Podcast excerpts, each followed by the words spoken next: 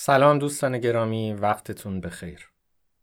نیازه که یه سری اطلاعات تکمیلی در مورد کرونا ویروس جدید رو تا سی و یک ژانویه یازده بهمن خدمتتون ارائه کنم. اول اینکه تعداد مبتلایان در کشور چین به هشت هزار نفر رسید که خب انتظارش هم میرفت. با توجه به اون پادکست قبلی خدمتتون گفتم که نرخ حمله یا اتک ریت بالایی داره این ویروس در مقایسه با سارس. سارس در طول نه ماه هشت هزار نفر مبتلا ایجاد کرد. این ویروس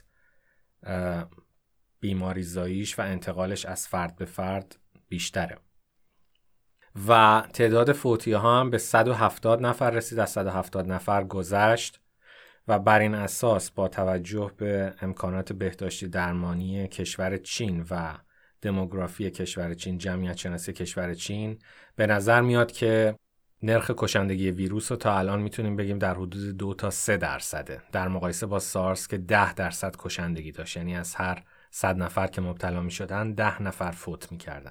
اما خب این کاملا بستگی به امکانات بهداشتی و درمانی و اون جمعیتی داره که بهش مبتلا میشن. مثلا اگر ویروس وارد خانه سالمندان بشه، فیتالیتی ریتش کیس فیتالیتی ریتش نرخ کشندگیش فرق میکنه، بیش از دو تا سه درصد خواهد بود. یا مثلا الان میگن که هند آلوده شده و خب هند یکی از کشورهایی که به صورت اندمیک، یعنی به صورت مزمن، یه شیوعی از سل در اونجا وجود داره و خب سل یکی از چیزهایی هستش که سیستم ایمنی و ریه رو آماده میکنه برای ابتلا به این ویروس جدید. به خاطر یه همچین مسائلی بود که چند ساعت پیش سازمان بهداشت جهانی دوباره تشکیل جلسه داد و اعلام وضعیت اضطراری در جهان کرد و بعدم توضیح دادن که این وضعیت اضطراری به خاطر موقعیت چین اعلام نشده. چندین بار تاکید شد که رویه برخورد چین با این ویروس فوق‌العاده مؤثر و خوب بوده و این در واقع رأی عدم اعتماد سازمان بهداشت جهانی به چین نیست، بلکه نگرانی از اینه که این ویروس وارد کشورهایی بشه که سیستم بهداشت و درمانشون یا مدیریت بیماریاشون به قدرت و قوت چین نباشه. کارهایی که کشورهای دیگه در این زمینه کردن، مثلا آمریکا دیپلماتاشو که از چین خارج کرده در یک فرودگاه نظامی در آمریکا نشونده و اونجا قرنطینه کرده که احتمالاً این قرنطینه چهارده روز طول بکشه، با توجه به اینکه دوره کمون این ویروس میتونه حداکثر چهارده روز باشه. و یا یک کشتی کروز در سواحل ایتالیا قرنطینه شده با شش هزار نفر مسافر به خاطر یک مورد مشکوک به بیماری. و یا استرالیا اتباعشو که از چین خارج کرده در جزیره کریسمس قرنطینه کرده، جزیره که مدت‌ها پناهجوهایی که میخواستن به استرالیا مهاجرت کنن اونجا زندانی میشدن. روسیه یک مرز دو هزار و هفتصد مایلی تقریبا داره، مرز مشترک با چین، که این مرز رو در تمام نقاط بسته. و خب همه این اقدامات جهانی که داره اتفاق میفته به قصد محدود کردن ابتلا به این ویروس خب تبعات اقتصادی هم داره دیگه.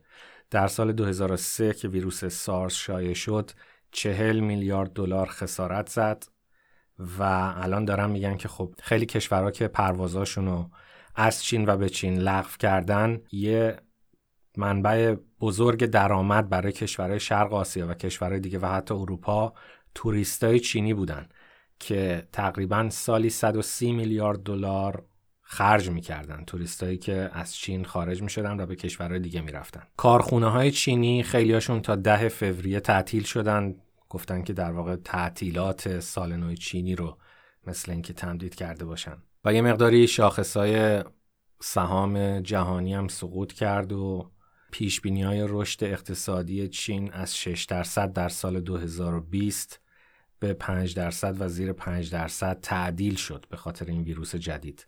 قیمت نفت به همین دلیل افت کرده. همه منتظرن که ببینن این ویروس مهار میشه یا خیر.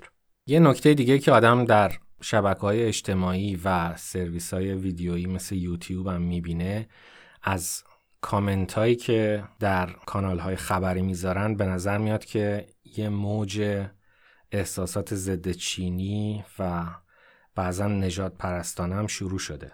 یکی از شبکه‌ها گزارش کرد که الان در کانادا چینی تبارها حتی میترسن در اماکن عمومی سرفه کنن، برای اینکه بلافاصله مردم حساس میشن و فکر میکنن که اینا مبتلا هستن. بعضی از ویدیوهایی که از چین بیرون اومده انتقاد رو به دنبال داشته نسبت به سیستم مدیریتشون، سیستم بهداشت و درمانشون. و این خبر بدوی که منتشر شد که این ویروس از خفاش و مار احتمالاً منتقل شده، یه سری طنزها، انتقادها و رفتارهای تحقیرآمیز نسبت به فرهنگ چین رو هم باعث شده. به هر حال این جلسات دوره‌ای سازمان بهداشت جهانی تکرار خواهد شد و وضعیت تغییر خواهد کرد، ضمن اینکه وضعیت اضطراری بار قبلی که سازمان بهداشت جهانی اعلام کرده بود در مورد ویروس ایبولا بود و وضعیت اضطراری بهداشتی با پندمی یا اپیدمی جهانی فرق می‌کنه. یعنی الان اپیدمی جهانی اعلام نشده، همه‌گیری جهانی اعلام نشده و تعداد کیسایی که در کشورهای دیگه دیدن به کندی بالا رفته و اغلب با یک یا دو واسطه با شهر ووهان چین قابل ارتباط هستش. یعنی تعداد ابتلا در جهان، سرایت از شخص به شخص، هنوز در حدی نیستش که همه‌گیری جهانی اعلام بشه. از اینکه توجه کردید متشکرم.